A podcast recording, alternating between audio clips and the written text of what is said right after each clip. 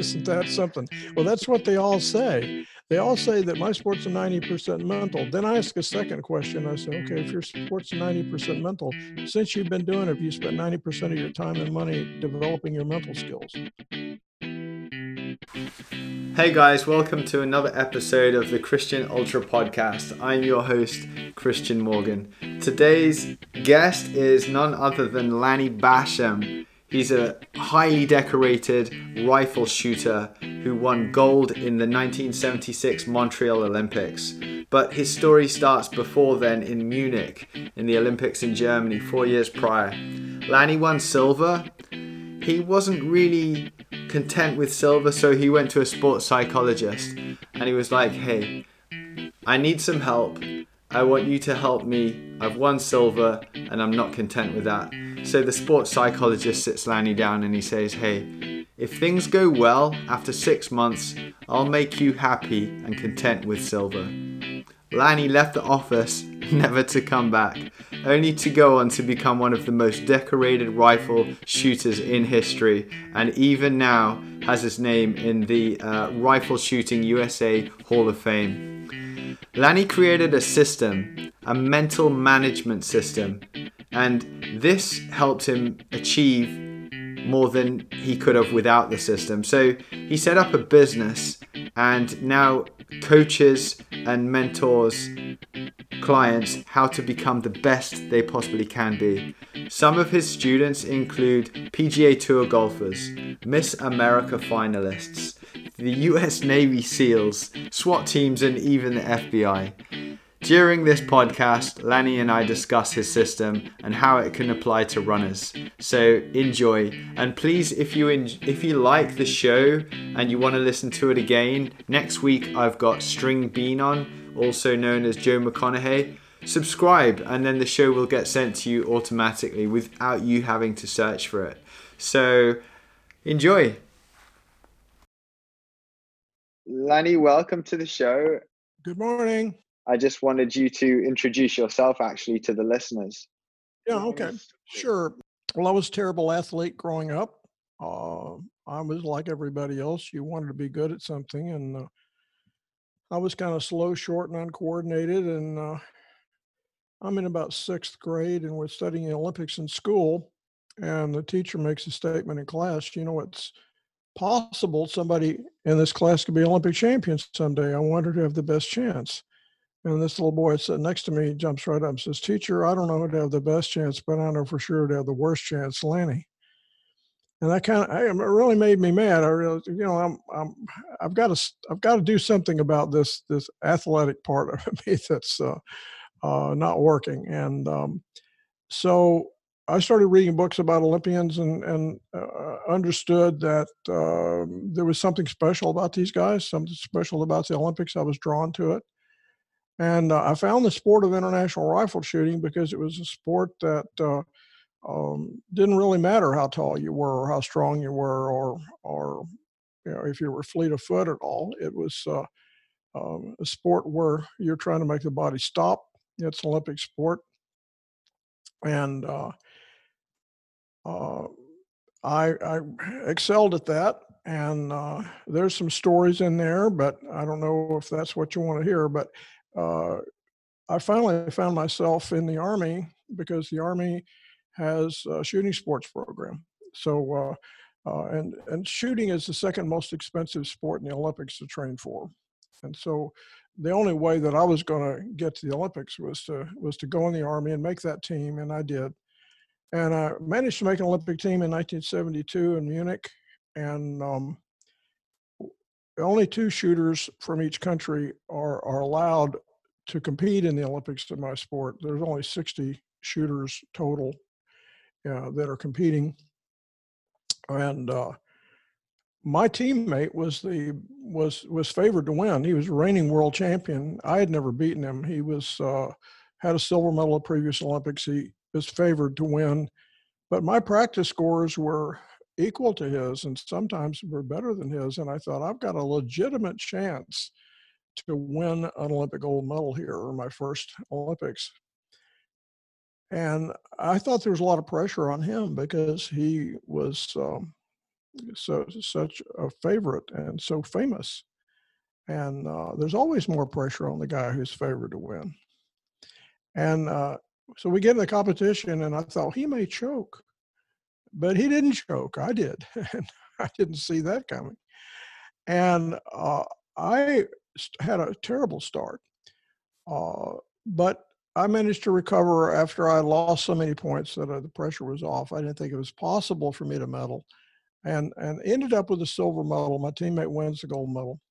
I knew I didn't have a mental game, and so my solution to that was to interview Olympic gold medalists from other sports to find out what they knew.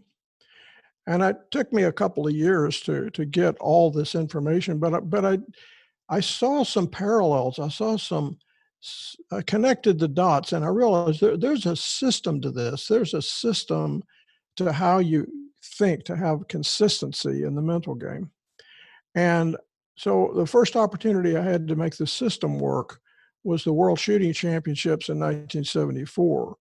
And in my sport, uh, you have world titles in the World Championship and the Olympics. So the World Championships are every four years, and the Olympics are every four years. So in a quadrennial, you've got two competitions where that, that give world titles. Then uh, in the World Championships, and uh, you had the Olympics in '72, the World Championships in '74, and so forth. So this was the World Shooting Championships in 1974. I run this system, and I end up winning um, six six individual medals, uh, three uh, three world titles, and uh, because of this mental process that I had come up with. And I didn't tell anybody about it. I, I uh, so this is my secret. You know, this is my edge, and um, I want to take it all the way to the to the Olympics. So, in the 1976, uh, I win the gold medal in my sport, and uh, then two years later, the World Championships comes up, and I win the World Championships, and and so for about uh, five or six years, I pretty much dominate my sport uh, uh because of this mental management thing. And so in 1977, I started a company uh, called Mental Management Systems, and um, and, and we've been doing this full time, helping people with mental performance full time for for uh, 40, 44 years. So it's uh, um, it's a full time. I'm a full time mental mental coach. Uh, our program is not based on psychology at all. We're not sports psychologists. What we do is um, we find out what the winners are doing, and we teach we teach what the winners are doing.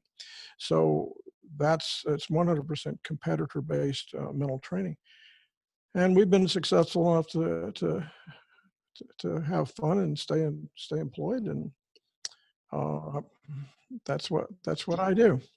Do you want to tell the story? Because I have listened to a few of your other podcasts. Do you want to tell the story about when you went to see the psychologist with the silver medal?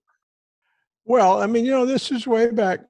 I, I got the silver medal, and and I decided, okay, I want I want to solve this problem with my mental game. Well, the first thing I thought about was uh, we'd, we'd heard about sports psychology. It's sort of, now you got to understand, sports psychology started in 1967. This was 1972. So there probably weren't very many sports psychologists in the United States by that time. I mean, it's in its absolute infancy. And but I went to the most famous sports psychologist I could find at the time. And he said, How can I help you? And I said, Well, I'm number two in the world. I want to be number one in the world. And he says, Well, I'm glad you came to me because uh, you work with me for about six months. I can get you okay with being number two in the world. and I kind of ran out of his office and and and I don't I don't want people to think I'm down on sports psychology at all. I'm just uh, it, but but his training he he was not trained in the thing that I wanted to know, and that is how do I have a consistent mental performance under pressure in in in in the pressure of the Olympics, and how do I win the Olympic gold medal? And uh, he he probably knew how to get me okay, with the disappointment of not winning. Maybe he could handle that all right, but that wasn't my problem. So, uh, so then I, that's when I started looking at at at, at uh, the the winners because I figured, okay, maybe they do know, and and I got some incredible information. I honestly think I got information that nobody else could get because when you're a silver medalist in the Olympics and you call a gold medalist and you don't know them, they don't know you, but you you leave a message in your answering machine. That's the way it normally worked in those days. We didn't have cool cell phones and emails and stuff like that. You you would call a number and uh, leave a message, but when you leave a message like I'm a, I'm, a, I'm Lanny Bassham, I'm a silver medalist in Olympics. I need your help. Will you call me back? They always do. They always do, and they were wonderful to me. They they shared everything they knew about the medal game. I wasn't competing against them. They didn't have, had no reason to hold anything back, and uh, and when you collect all that information together, you start seeing parallels, and you start seeing things that that why didn't you see that? Well, you didn't see that because you didn't you didn't talk. have all this data, and when I when I got it, I, I realized that uh, this is something that you can learn how to do better, and and that made a huge difference. And then, of course, I kept looking and I kept refining and kept testing things, and and uh, it got better over the years, and it's better now. I mean, the the program that we teach today is uh, superior what I used, and uh, uh but what I used worked were all the people who you interviewed gold medal winners? Uh, not all of them. Some of some of them were were were, but they were they were elite performers. They were they they were they were people that um, uh, they were at the top of their game. Uh, and uh, and some some of the sports that I interviewed, um, what what here's what really happened. You you start out with people you know, and so I started out with shotgun shooters and archers and people that I that I that I knew, and but if if you have the the um, if you have the the phone number for um, for for let's say one uh, shotgun shooter, you probably can get the phone numbers of all the Olympic shotgun shooters. And if you have the phone number of archer, you can get all the Olympic archers' uh, phone numbers. And so uh, uh, and and then it's, it's, the same thing with all the other Olympic sports. So you start walking through some of these, and so uh, I certainly wanted to, because I wanted to go to the Olympics. I certainly was interested in in the Olympics, but but in then you also realize that there are other uh, elite levels like the World Championships. you you can be a world champion. It's it's it's it's as difficult to win the World Championships in most of these sports than it is to win the Olympics. The same guys are there so you got to you got to beat the same guys. And it's the same course of fire. It's the same uh, same system. And so uh, what I didn't do, which was a big mistake, I, I, I wish I had done this. I wish I had documented everybody I talked to because that would have made a terrific book just just the conversations that I had with some of these people, because I'm quite sure that some of the people that I had uh, uh, later probably did great. I mean, so, so, some of the people that I talked to were were just were just Olympians, and they weren't they weren't gold medalists. But gosh, you make an Olympic team, that's a, that's no big deal. That's no small thing. And so, uh, uh, but but I started to see people that that um, they wanted to talk about it, but they just didn't know how to talk about it because we didn't have a common language at the time. We had uh, you know, today it's easier because uh, we've had 40 years of uh, every year that I have been in this in this game. Um, it's gotten the, the interest in mental training has has has increased.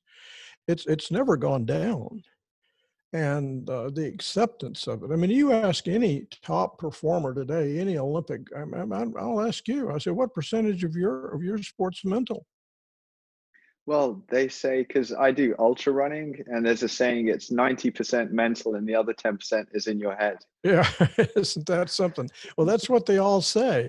They all say that my sport's are 90% mental. Then I ask a second question. I say, okay, if your sport's are 90% mental, since you've been doing it, have you spent 90% of your time and money developing your mental skills? Nope. Uh, what percentage have you spent? Really, I'm just getting learning about it. I'm, I'm realizing that it needs attention. So you could say nothing. Yeah, it's it's it's that doesn't make sense, does it? No. I mean, that's not logical. That is not logical. well, that's the way I looked at it too. I thought, well, what?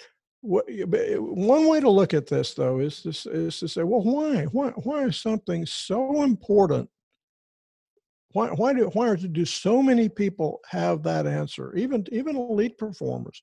Why why do you why why do they have that answer? Yes, I think it's ninety percent of the game, but what percentage of time have you spent with it? I don't know, five percent. I read I read a couple of books, something like that. And I'll give you a couple of reasons. One one is that it's it's much much harder. It's, it's much easier to find a technical coach, a form coach, than it is to find somebody who can really help you with your mental game. Uh, there, there, there are form coaches everywhere. I mean, it, it, in in uh, in schools, we have sport in schools. You have school sports. Like in America, we have, you know, football and basketball and soccer and golf and and basketball, baseball, all that stuff. And all of these these sports have have technical coaches, form coaches, people that tell you how to throw the ball, hit the ball, whatever it is you're doing. And but but there are no mental coaches in there. There's no there are no there are no classes in school on how to think. You know, it, it's the assumption is that's up to you. That's on you. What what do you think about? We're not going to tell you. We're going to tell you how to do something, but we're not going to tell you what to think about while you do it.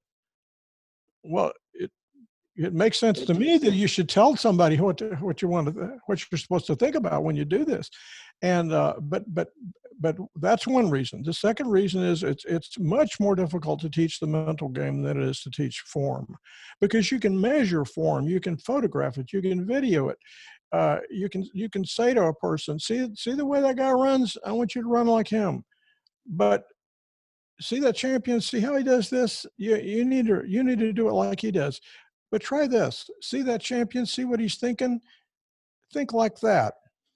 It's it's it's not is it's not it's easy to talk about the mental game. And and then people have this um, problem with like it's it's actually fun to go take a, a form uh, like if you're a golfer i work with a lot of pga tour players and people like that. It, it when you go take a golf lesson you get to hit the golf hit the ball. Well hit the ball's fun and and things like that. But when you come in my door uh, you're going to work on you and no and people don't want to do that. People don't want to change internally. People don't want to have to work on themselves. Uh, you know they, they they want other people to change.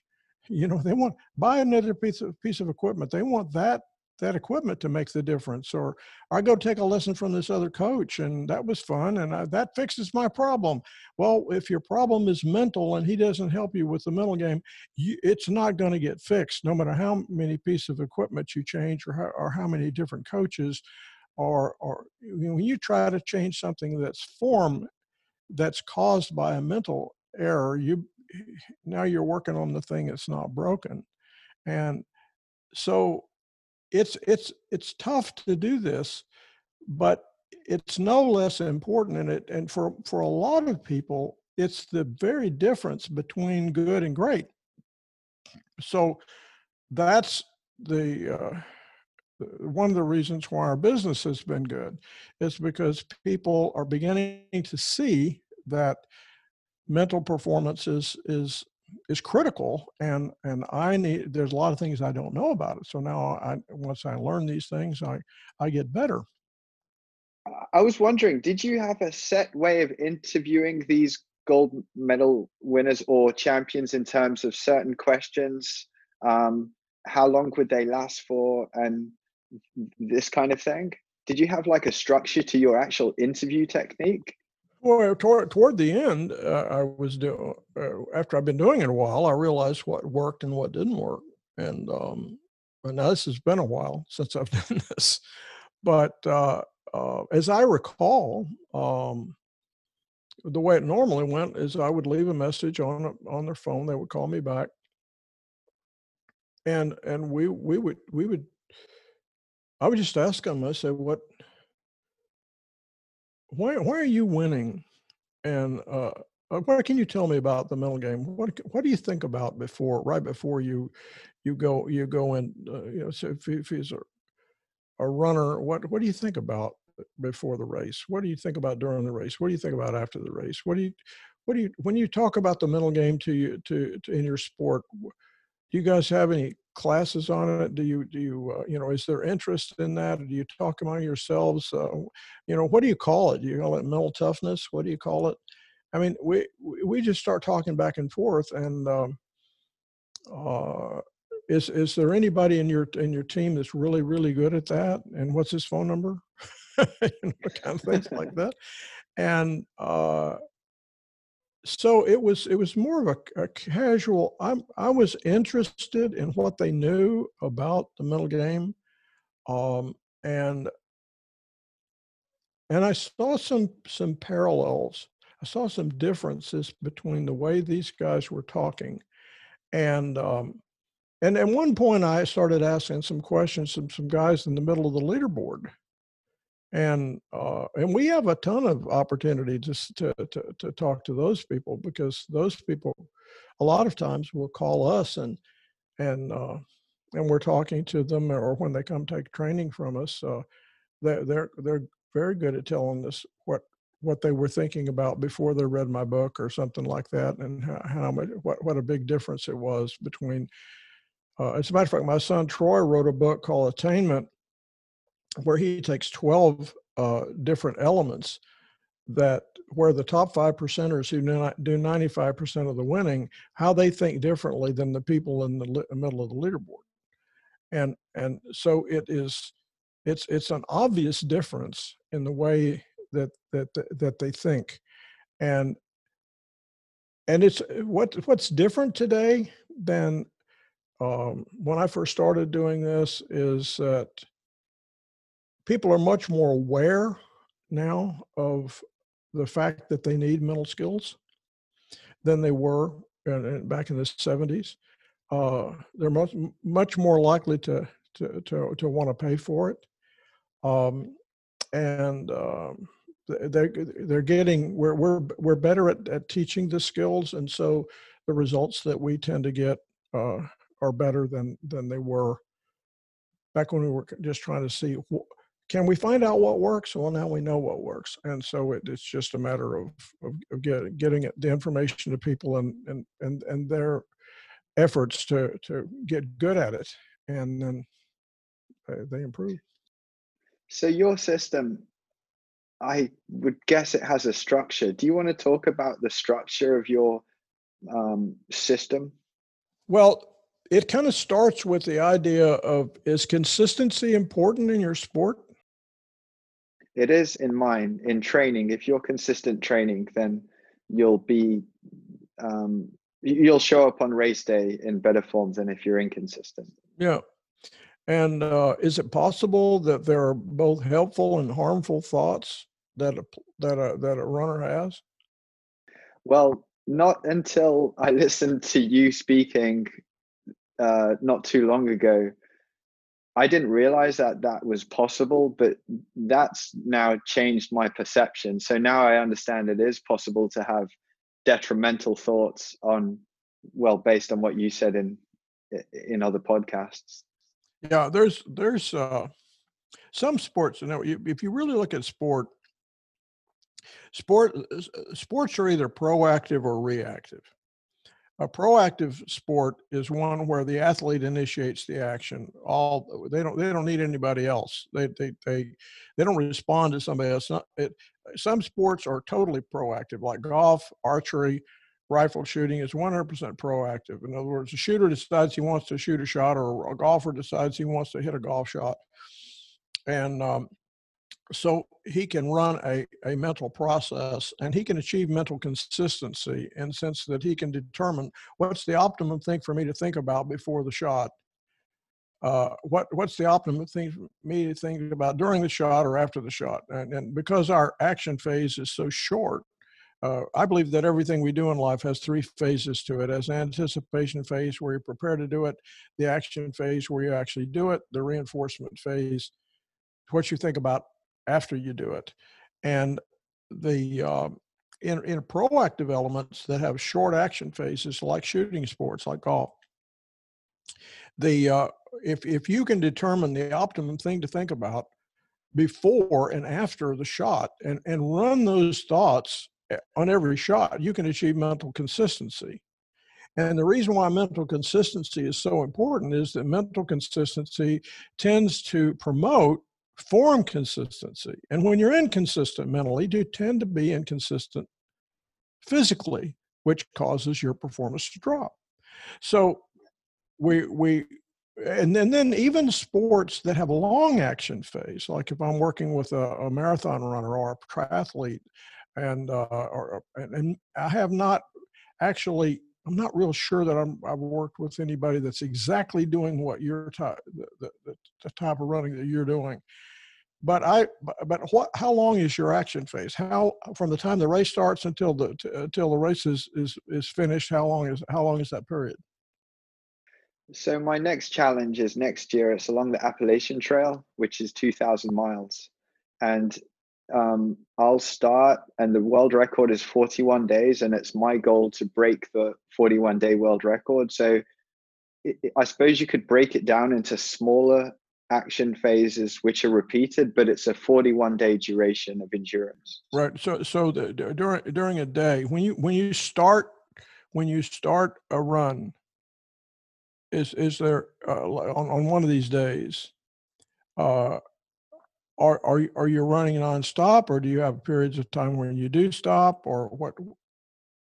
Yeah, in between the start and the end of the day, there'll be uh, several points, three or four points, where I'll meet the car and replenish my water, where they meet me at road crossings. So there may be three to five points where you stop for a few minutes and then continue on. Yeah, I I would I would think that that um, let me let me describe what we do with with a marathon so that and then you can slice it up however you want you want to do it for the, for your sport but even somebody that has a long action phase like a, a marathon runner or long distance runner is uh, there what you think about immediately before the race uh, could could become a, a, a constant in the sense that okay I I know that these thoughts are, are the most helpful thoughts that I have before the race so I'm going to make sure that I kind of program those in. I'm going to I'm going to think about this every time right before the race starts okay? That and we're going to call that a mental process okay? So i have this mental process and i know what it oh, or not what what works for me and i'm going to do that. And there's a couple of things that we found out that that kind of promote a good a good technical or physical result is that uh, you know having having be, being committed uh, to to your ability to do this well uh, to rehearsing that you're going to do well to, to even thinking about the how you want to feel out there uh, all these things tend to tend to help uh, a an athlete get a good start. Okay, so you so you have a, a, mental process for the start of the race. Then you have a mental process uh, for establishing a pace. Then you have another mental process for for hills, and then you have another mental process for when your body starts talking to you. It says, you know, this is stupid. You're hurt. This hurts. You know, stop doing this.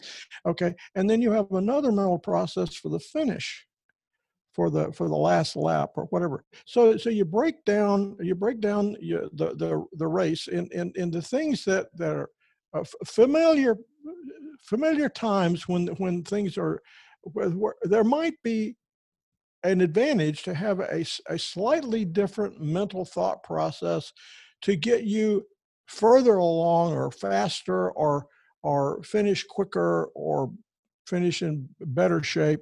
If if I think about these things as I, as I'm going through that. And, and so so in in my sport where the mental process for the action phase is so short we don't even even try to come up with something because the action phase in rifle shooting is it starts when you pull the trigger it ends when the bullet exits the barrel. Well you don't have to think about anything during that period of time. It's so it's too fast. But we we, we repeat those the, the anticipation action reinforcement steps for 40 shots for prone 40 shots for standing 40 shots for kneeling you know, and the target's 50 meters away with a 10 ring the size of an eraser on a pencil, and you better hit it all the time. so it's it's uh, if we're shooting between pulse beats and all those kind of things, and and so it's a very precision type of sport, but it takes about four hours to do this, and uh, it's it's it's quite a mental shot, a mental mental game, and it's and the wind creates a, a, massive variable. So all of this is is um, when when a person ignores the mental game and they're competing against somebody who embraces it, uh, you're going to have trouble beating that person. And so what happened to me was that that uh, my teammates had more experience than I did. I was on a team where the my three teammates were all Olympic champions, world champions, and I wasn't. And I, I back back when I when I won my first world championships, and the only way I was ever going to catch them is I needed an advantage, and and when I found out what was keep holding me back, I, I wanted to make that be my my advantage. So so I learned more about the mental game, and I, I honestly believe that once I figured out mental management, that it gave me such an advantage that I, when I went around my teammates, they never really caught me until I retired. So, so it was, and and and they didn't really work on it. I mean, so so what happens today is anybody today that that decides that they're going to if they start talk, talking to their competitors, and if if their competitors really aren't working on the mental game very much, what what if they do? You know, we we're still most sports we still are in the situation where the vast majority of people uh, think the mental game is important, but they're not doing much about it. Well, what if you do? And if you do, you should you should gain some ground on those guys. You should you should go around some folks and uh, uh, it, it, it, it could it could be a game changer for people like it was for me. Could you talk about the imprint and the self-image? Sure. Uh, I think one of the most important things that I discovered over the years was the idea of how is performance generated. Performance is I, there are a lot of books that I've read that talk about the importance of, of, of what you think about your thoughts and your skills. Okay, so you read these books and you would think that that the two mental processes that create a performance is you have the right thoughts and you have the right skills and that's all you need and i i discovered that that's not all you need and there, there's another mental mental process. that I call that conscious subconscious, and we tend to look at those as circles just to have a way to talk about it. So the bigger the circle is, the better you do. So if you have a, a, really good thoughts and you have really good skills, that should be enough. Well, that's not because there there's there's another circle out there, and I'm going to call it self-image. And let me illustrate it this way: if if I don't know if I'm you and I are golfers and and uh, we have exactly the same thoughts and we have exactly the same skills, but we go into a playoff together and you think you can beat me and I think you can beat me, it's over for me. Yeah. See, that doesn't have anything to do with the thoughts that you have before while you're competing or your skills. It it has to do with with what you think is true about you. And so I, I recognize that the self-image, eh, man, you, you it makes you act like you. It's your habits and your attitudes that that it, it, when I started interviewing top performers, I realized that these guys are not thinking the same way that the people in the middle of the leaderboard are thinking. I'll give you I'll give you a big example. I'm working with uh, the number one archer, Olympic archer in the world, runs our system, and I've been working with him since he was a teenager. And the number one skeet shooter in the world runs our system. I'm talking American skeet shooter runs our system. He's world champ, current world champion this year too. Both of these guys are current, the current world champions. Uh, and when they go into tournaments, they are not thinking about winning the tournament. And uh, uh, the people in the middle of the leaderboard want, uh, are thinking about winning, and the people in the middle leaderboard are thinking about getting tens or getting good, you know, or hitting targets or whatever it is. And they're not they're not thinking about that at all. Uh, they're not trying to win. You know, and, and uh, they're trusting that they will. There's a big difference between trusting and trying. And and the amount of mental effort that you give something is uh, is it's kind of important. There, there I, I learned this earlier on that that uh, everything we do in life has a certain amount of mental effort to do it. And when you give something too much mental effort, then it's required performance drops. I mean, while you're competing, if you give too much mental effort, you get careful. And well, careful, what does that mean? That mean that means that I really don't trust my training, so I'm going to do something a little bit extra. I'm I'm going to I'm going to give it a little bit extra here because it's a tournament. I want to do well. I'm going to give it a little extra, and that normally that normally causes you to to, to fail, and they know that. And so they're not going to give that mental effort. They're not going to do anything extra. They're going to trust that the training that they that they give, they're going to trust that what they have prepared is going to work and they're not going to try to to give something to do something extra uh, mentally now i'm talking about mentally because when you give something give too little mental effort you, be, you become careless when you give too much mental effort, you become careless. So that's the thing called overtrying, overthinking, things like that. Uh, and self-image is is kind of like, do I believe I can do this? Do I do? What's my attitude about me and and uh, my habits, my attitude, my habits, uh, that's what self-image is and self-image is is uh, grow you can actually grow your self-image you can improve your self-image a couple of examples um, every time you think about the problem a problem. Uh, your uh, it relates to to you and uh, some problem that you might have or something like that. Every time you think about it your your self-image shrinks. Every time you think about the solution to a problem your self-image grows.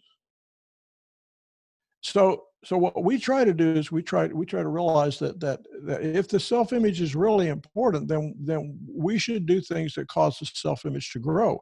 Well what what are some of those things well whatever what you actually do creates an imprint in your self image your self image grows or shrinks based by based on imprint imprints and imprinting works this way uh, if you if you perform well, what imprints in your self image is like me to perform well. If you perform poorly, what imprints in your self image is like me to perform poorly. So it either goes up or down based on what actually happens. That's one form of imprint. Another form of imprint is what you think about. If you think about doing something, your self image moves you to do it. Your self image grows just because you're thinking about what you want to have happen. And if you worry that you're not going to get it, if you worry about a problem that, that you think you're going to make or you're going to do or a poor result, your self image imprints and in that pro- about that problem and you actually improve the probability you're going to get that so if i'm thinking about a mistake or a potential finish that that's undesirable i'm actually improving the probability that that's going to happen because if i keep thinking about that i'm going to become it.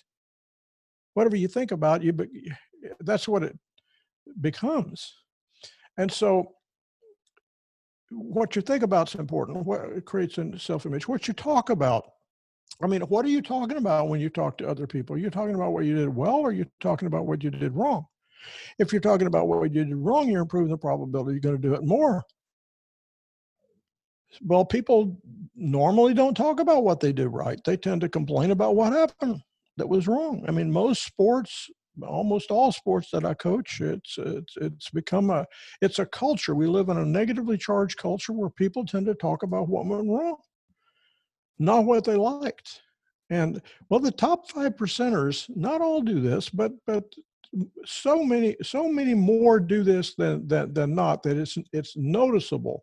The top five percent don't tend to complain, and uh, they they, they they don't tend to talk about what they did wrong. They tend more to talk about what they what they what they like about what they're they're doing. They they, they reinforce what they're doing right more than the people in the middle of the leaderboard do. And I think that's one of the reasons why their self-image is bigger and better and healthier than the guy who's complaining about his problems all the time. So so that's what self-image is. And I personally you cannot tell the difference between the top five, the, the people that are winning 95% of the medals. An athlete that, that wins, the, the top five percenters win 95% of the tournaments. You can't tell the difference between the top five percenters that win 95% of the tournaments and then and the second five percenters that don't win. Eh, you can't tell the difference in them. They, they, they have the same coaches, the same equipment, they, they have the same training methods, they have the same uh, access to, to, uh, to, to, information. I mean, they're, they're, they're indistinguishable. They, they, the, the second 5% should win, but that they don't. And, and nothing external is different from the top five percenters, except for one thing And that's self image, is the way they think.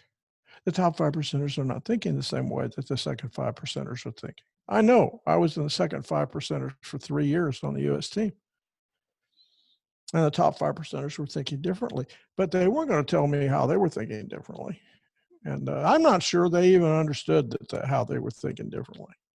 But but one of the big big ways is is that they thought they could beat me and I thought they could beat me and it didn't matter that my practice scores were the same as theirs. How can I put this? Let me put it this way. I've heard you talk about certain questions to ask a child after a tournament or maybe a coach asking an athlete to, to help reinforce positive self-image. Could you talk about those questions and and what they well what the questions are? Uh, yeah, I I um I've spent a lot of time the last oh five years or so being very interested in the impact that parents have on their children. Uh, we we've been coaching, we've been teaching coaches for a long time, and uh, as a matter of fact, um, later today I'll be doing a webinar uh, specifically for on coaches, uh, for coaches.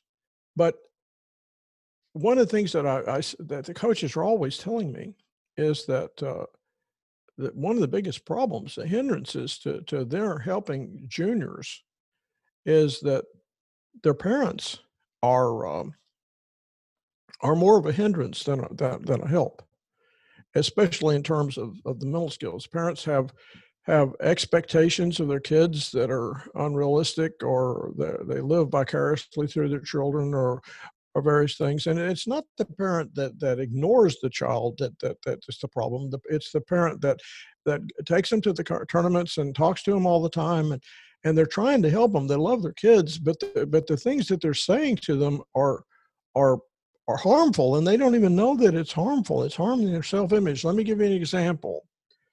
All right, we live in a negatively charged world. So, so one of the worst things a parent can say to their kid if if if let's say he's he he, plays he plays football, he plays soccer, and and he he comes in from a game and and uh, the one of the worst things a parent can say to them is, "How did you do?" It sounds like a very innocent thing to say for a parent to say. It's a bad thing to say because it's an open-ended question. And what what is because we live in this negatively charged world, the probability is that they're going to talk about what went wrong first. And and it's just because of the culture that we we live in. So he's going to talk. He probably did a lot of things right, but he's probably going to talk about what went wrong first. So, so by asking an open-ended question, you have actually opened the door for him to reinforce talking about what he did wrong, and that improves the probability that he's going to do it wrong in the future because his self-image is being imprinted by those conversations. And a better thing to say would be to ask him a question like this. Well what went what went well today? What what did you enjoy? What what was fun? What what did you do right? You know let's talk about what you did right first. Let's reinforce that. And then maybe the second question after you get that that conversation going then that maybe the second question should be what did you learn you know making making an error isn't uh, uh, making a mistake is not a mental error making a, a mistake and learning from it is a requirement to get better every elite performer that I've ever met, every Olympic gold medalist I've ever met, all say the same thing. I made tons of mistakes. The difference between me and the guy that didn't win a gold medal in the Olympics is I learned from all my mistakes and they didn't. So making a mistake is a requirement and learning from it is a requirement to get better. Making a mistake and, com- and complaining about it is a mental error. So, so the second question really is what did you learn? It, it's okay to, talk, to, to, to, to say, here's what I need to do better.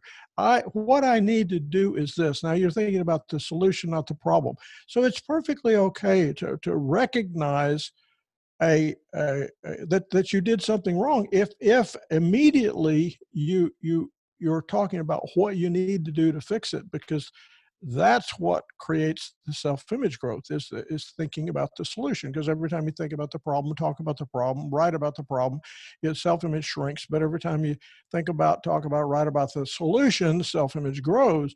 So my first question is what did you do right that imprints the, the, the, the all the things that, that they did right? The second one is what did you learn which imprints the, the, the solution to the things that you might not have done right? And the third one is what are you going to do about it because that's a decision. Does do, do you is this is this competition that you went to does does that build you or does that break you? That's a decision the athlete makes. It it's not it's not a reaction it's a response.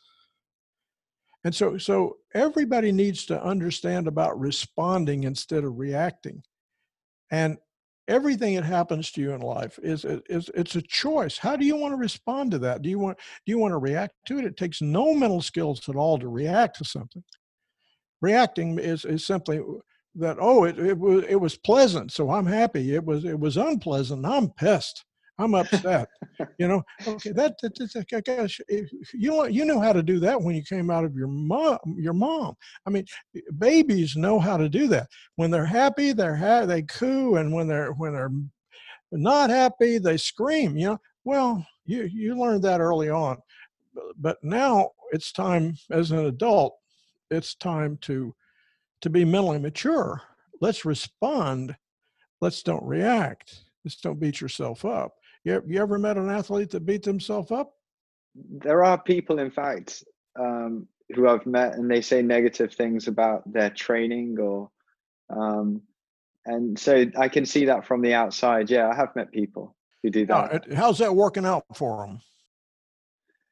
Well, well, I, I, what I did was because I'd listened to you and I heard you talk about how you should say what went right, not what went wrong. I highlighted that with this particular person and I pulled them up on it. And they actually said, Oh, yeah, you're right. I should, I, my wife says I'm always telling her what I haven't achieved, and she's always, always telling me what I have achieved. Yep. So I think it's a pivotal moment in someone's, um, I don't know, personality when they realize that.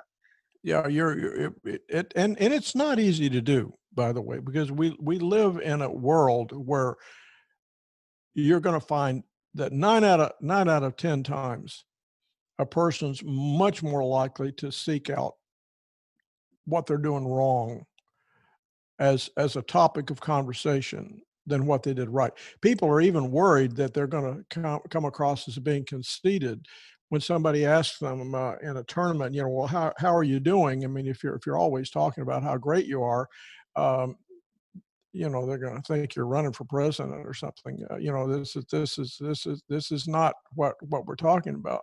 What we're talking about is that it's perfectly you you you don't have to be an arrogant person to be positive you can talk about what you what what you liked about your performance you can you can reinforce what you did well by talking to other people by by by keeping a journal we we we believe strongly that if you want your self image to grow the the best way to do it is to keep a performance journal you know write down in your journal every, every day that you train every day that you compete write down in your journal things like you know what I did well today, what I learned today, what I'm going to do about it. I mean, it's it's and and when I work with with athletes, uh, when I'm talking to them after tournaments, they know exactly what what how this is going to go. The first thing we're going to do is we're going to talk about what they did right.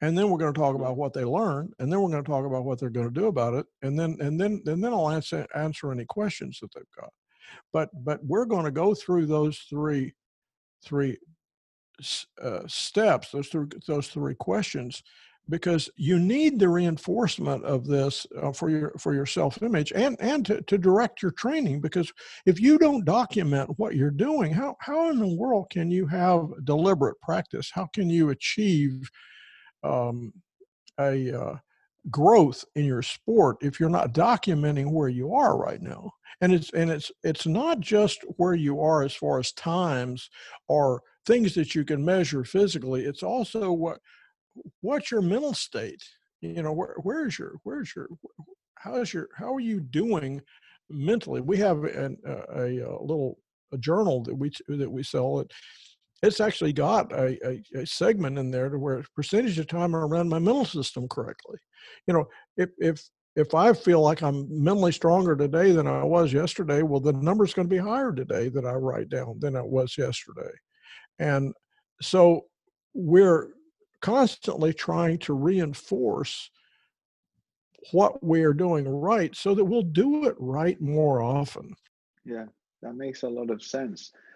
Is it possible to apply your system to, you know, the general uh, person on the street? Can because everyone can improve their lives. So how would how would they um, uh, translate your system being a non-athlete? What things could they do in the day? Well, certain. I, I think mental management is a is a life skill. It's not not just a competitor skill. Um, things like, I mean, if understanding imprinting. I mean, you you uh, um, there's a lot of different concepts that we teach that are applicable to everything that you do. Um, I think mental management works for everybody. Uh, it's it's not just a a, um, a competitor skill. It certainly has.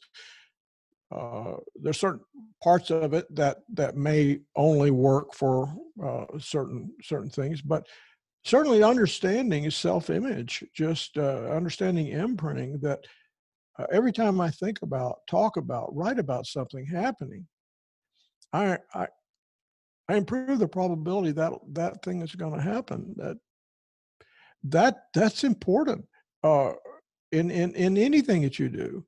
Understanding the three phases of a task. There's an anticipation phase where I'm preparing to do something. There's an action phase. I'm doing it. There's a reinforcement phase. What I'm thinking about after I do it, and understanding that those three phases are directly linked to the three mental processes. The anticipation phase is a conscious circle issue, the action phase is a subconscious circle issue, the reinforcement phase is a self image issue.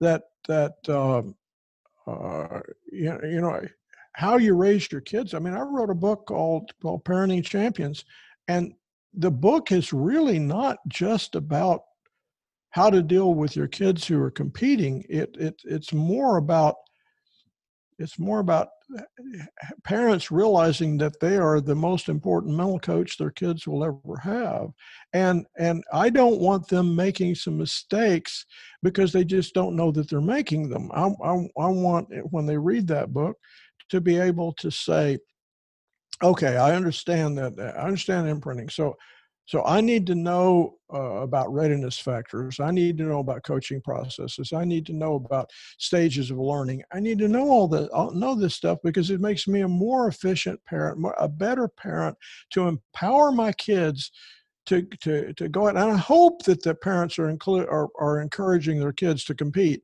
because if you if your kids aren't in competition if they're not competing for for first chair violin and band or if they're not competing for a, a part in a stage a stage play or they're not competing in, in in some kind of sport activity you're you're not as a parent you you are not fulfilling the the the the opportunity for them to learn about themselves that only through competition are you going to learn these things. Because life is one big competition. They're going to they're going to compete for the rest of their lives and things. They're going to compete for a spouse. They're going to compete for a job. Once they get on a job they're going to compete for a promotion or they're going to compete for, try to, to get more customers. Uh, they're, they're going to they're going to have stress throughout their entire life they're going to they're constantly going to have stress and, and and a big part of mental management what we teach is stress control and uh and so so uh and, and, and if and if you if you can combine that with a with a healthy relationship with with with your God, that that's a powerful that's a powerful combination. You know, I'm not uh, I'm not a minister, but but but I recognize the the, the importance of that, and uh, as a Christian, we, we we move that that together with a and try to try to make those those those all fit, but it is a lot of the things that we do in mental management is uh, is applicable uh, beyond sport. Sure. So, how many children do you have? I have three children, three adult children, and they all work work in the company. They all teach mental management. Uh, did you apply your the book that you've written about parenting? Did you find yourself applying these principles yourself to your children? I, I think I think I probably made every mistake that's in my book my kids. I, I, I wish I had I wish I had had when when when I was when my kids were growing up, I was still competing for quite a while. I was coaching. I was coaching, um, and uh, I th- I think in some ways it helped them because I led by example. I mean, we, we they're highly competitive. All three of them are highly competitive. I think I think they it would have been very difficult for them to grow up in our home without being highly competitive. And I'm certain that a lot of things that a lot of the principles that we teach today, we were still teaching then, and I'm sure they picked up on a lot of that. But but I didn't really put together how important parenting was until uh, much uh, after my kids left home. I, I'm I'm certain that I am guilty of in raising them. That this is, if I could go back and do it and get over, I would I would be different. I, I would I would. There was a lot of things I would have done different just based on my book. I would have done a lot of things different, and uh, uh, I uh, I think that that when they first started learning to shoot, uh, I had an international shooting school at the time. Uh, the they excelled uh, quickly because we were, had the only school in the world that was teaching mental mental skills at the same time you're teaching technical skills. And I found out that when you did that, they learned form faster, and uh, so that was uh, that that was a big game changer too for me when I found out that that when I ran an international shooting school and I taught mental mental skills at the same time early, and like when they first started learning how to shoot, uh, they progressed so much faster than the people that I had seen in other clubs uh, around the world, uh, and it was because we were learning. The, I found out that when you teach mental skills in the beginning with anything, that they they learn form faster, and when they and when they go to competitions, their competitions are much more consistent than and consistently good too. I mean, my son Troy, um, first competition I sent him uh, to as a junior, he won. The second competition I sent him to was the national championships. He won the national championships in the United States. That's that's we're we're one of the at that point time in history we were we were the number one shooting school shoot, shooting country in the world as far as uh, um, rifle was concerned. So so that was a a um, um, a huge huge advantage to to him. They they both went to college on shooting scholarships and f- full ride scholarships for college. Uh, they both went to the Army Marksmanship Unit. Brian, unfortunately, uh, had an accident and, in training, basic training, infantry training, and broke his back, and so wasn't able to con- continue to shoot. But Troy had a great, great career at the Marksmanship Unit. So the I'm I'm sure the kids picked up a lot, but but I wish if I had to do over again, I'd do a better job. Yeah, well, we learn. Um, I once, I think Muhammad Ali said, if I was the same man now as I was in my 30s, it would have been a waste of 20 years. And he was 50 when he said that. So yeah. that makes sense. My whole life has been a, uh, an, an interesting, I think, in, in one way. There's been many of times in my life that I thought that something was happening to me when something was actually happening for me.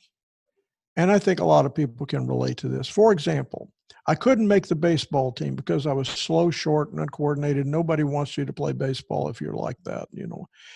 And and I was devastated that that I I couldn't I couldn't make the lowest level of baseball you can possibly make is church church level little league. I mean, these are the people that can't make the school teams and any other teams, and and so they, but that couldn't make that team.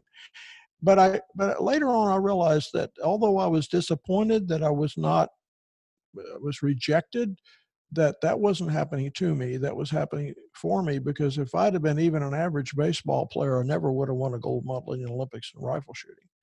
And then I'm in school in sixth grade, and the teacher makes a statement in class. You know, it's possible somebody in this class could be Olympic champion someday. And the guy says, "No, I don't have the best chance, but I don't have the worst chance, Lanny." I thought something was happening to me. I was devastated when I came home. Something wasn't happening to me. Something was happening for me. My Olympic dream was born because of that statement. I never would have won a gold medal in the Olympics if he hadn't said that the first rifle uh, program I went to, the the the very first one I went to, I got hooked on rifle shooting. They they I went back the second week. They canceled the program, and I was devastated. They canceled. I just found shooting, and they canceled the program. But my dad um, said, "Don't worry about it." And he got he got the keys to an indoor range nobody was using. He began to teach me how to shoot. My father turned out to be a such a good coach that 15 months later, I was national junior champion in my country. And one of the reasons, it wasn't just because of him, but he was pivotal and he was such a good coach, such a solution based coach. But also, my father was picked up as a coach at the Army Marksmanship Unit. So I was transferred to the Army Mar- or he was transferred to the Army Marksmanship Unit where the best shooters in the world were. So so I got a chance to meet the because my dad worked at where these guys worked too. I, I, the best in the world, the best shooters in the world were in the army in the United States and where my dad worked. And if if if that program had not canceled, my father would never have gotten there. So it wasn't something that was happening to me. It was something uh, uh, something that was happening for me. I just didn't see it at the time. Silver medal in the Olympics because you choked. I was devastated with that silver medal. Now, don't get me wrong. A silver is ten times better than a bronze. and, a, and a bronze is 10 times better than no medal at all. And just making an Olympic team is a big deal.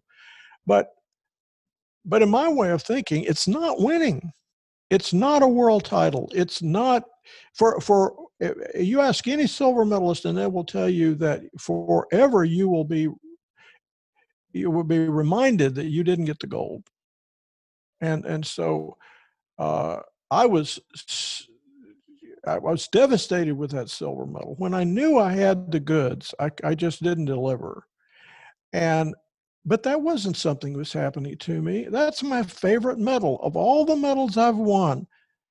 That my favorite medal is the silver medal in 1972 because that medal gave me this business, something I love to do, that's fed my family for 44 years and I thought something was happening to me. Oh, come on. Okay. Yeah, that's that's pretty awesome. I, I have heard you say that and it makes you think, is it happening to you or is it happening for you? I think retrospect helps with that. Yep. Um, but if you have the skill or ability or talent to recognize right there and then that something which could be perceived as negative and you can switch it into a positive, I think that's a that that speeds up the process. um, Lanny, I know you've uh, given you've been very generous with your time, and I want to thank you um, for coming onto the show. There's just two things uh, which I'd like to ask from you. Um, first thing is um, three tips for ultra runners, and then the second thing is I'd like to for you to talk about your business, how people can contact you, and um, yeah. So how about that? Um, three tips for uh, long distance runners. Okay. The first thing is pay attention to your mental game because you're probably not giving it anywhere near the the, the attention that it that that it deserves. Secondly, understand imprinting. That every time you think about, talk about, write about something happening, you become it. So control what you're thinking about. Control what you don't don't complain throw don't worry just just just just think about what you want to have happen talk about what you want to have happen write about what you want to have happen it just uh, because because your self image is going is is is in jeopardy. It's always growing or shrinking based based on on on what what you're you're you're doing. And and and maybe the the the last one is is keep it keep a performance journal. You know journal journal your your your your what you're doing. Every time you practice every time you train every time you go to a tournament you know document what you did right document what you learned document what you want to do about it. Uh, i promise you if you ever get in a slump the quickest way to break a slump a slump is when you know things are not you start doubting yourself and things you know I'm, should i should i even be doing this? And maybe i should leave and do something else. And nobody likes me. Everybody hates me. I'm going to go home and that kind of thing if you go back to your journal and times when you were really doing great and read those journal entries it'll break a slump quicker than anything. So so document what what's what's happening and don't don't write a diary which you write down all eh, all the positive and the negative that's a lack of performance journal. Write down only the things that you did right the things that you learned the things that you're going to do about it and that would be my uh, my my goal. The other thing is is uh, t- as far as my the company is concerned, we can help you. We can help you if you let us know that you want us. Uh, you, you can write me directly. You can send send me an email uh, uh, uh, an email at lanny at mentalmanagement.com. Um, you can go to our website, uh, mentalmanagement.com. Uh, you can go to our store, I mean, we've got books and audios and things like that at mentalmanagementstore.com. Uh, we're in the process because of this COVID thing. We're in the process of creating uh, and delivering webinars, online courses, things like that, where you it certainly helps the international market. Uh, we have never done that before. We're, we just started doing that, and we're we're in the middle of of creating webinars uh, now that would be applicable to just about any kind of activity.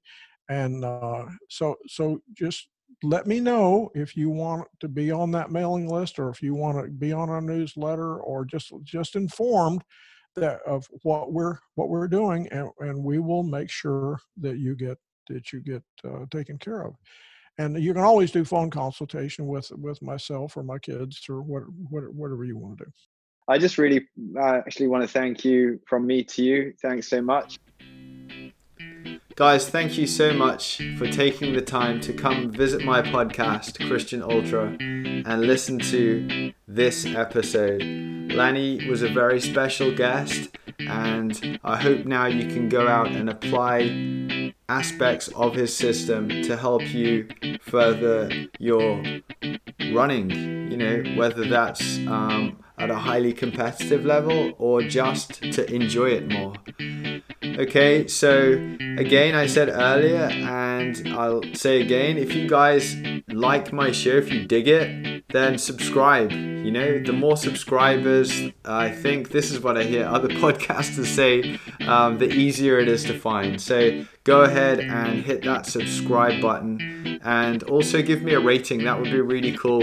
Um, it's nice to hear feedback and see what you guys think about my show what else? Um, oh yeah, as well. So anyone interested in online run coaching with me, I specialize in ultra running. So my 20 year history in running and endurance, I've applied all my lessons and created a coaching system. And I help runners all over the world. It's pretty simple. You can go and visit my website which is www.kristianultra.com. And that's Kristian spelled K R I S T I A N, ultra.com.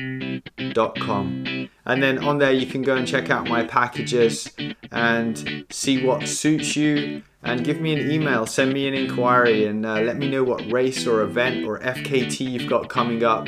And I can help mentor you towards achieving your goals. So go and check out my website. Also, go ahead and uh, follow me on Instagram, Facebook, and Twitter, and all those social media handles because next year I'll be going for the fastest known time on the Appalachian Trail 2021, June 1st. So if you want to follow my journey, uh, my training leading up to that, and anything I'd been doing between then and now, go ahead and follow me on social media and um, you can see updates on my training and how I'm going to approach this. Okay, so as I said also at the start of the show, next week's guest is Joe McConaughy, also known as String Bean. He is le- a legend, actually, you know, in the uh, ultra running world. He currently holds the fastest known time for the northbound self supported record on the Appalachian Trail.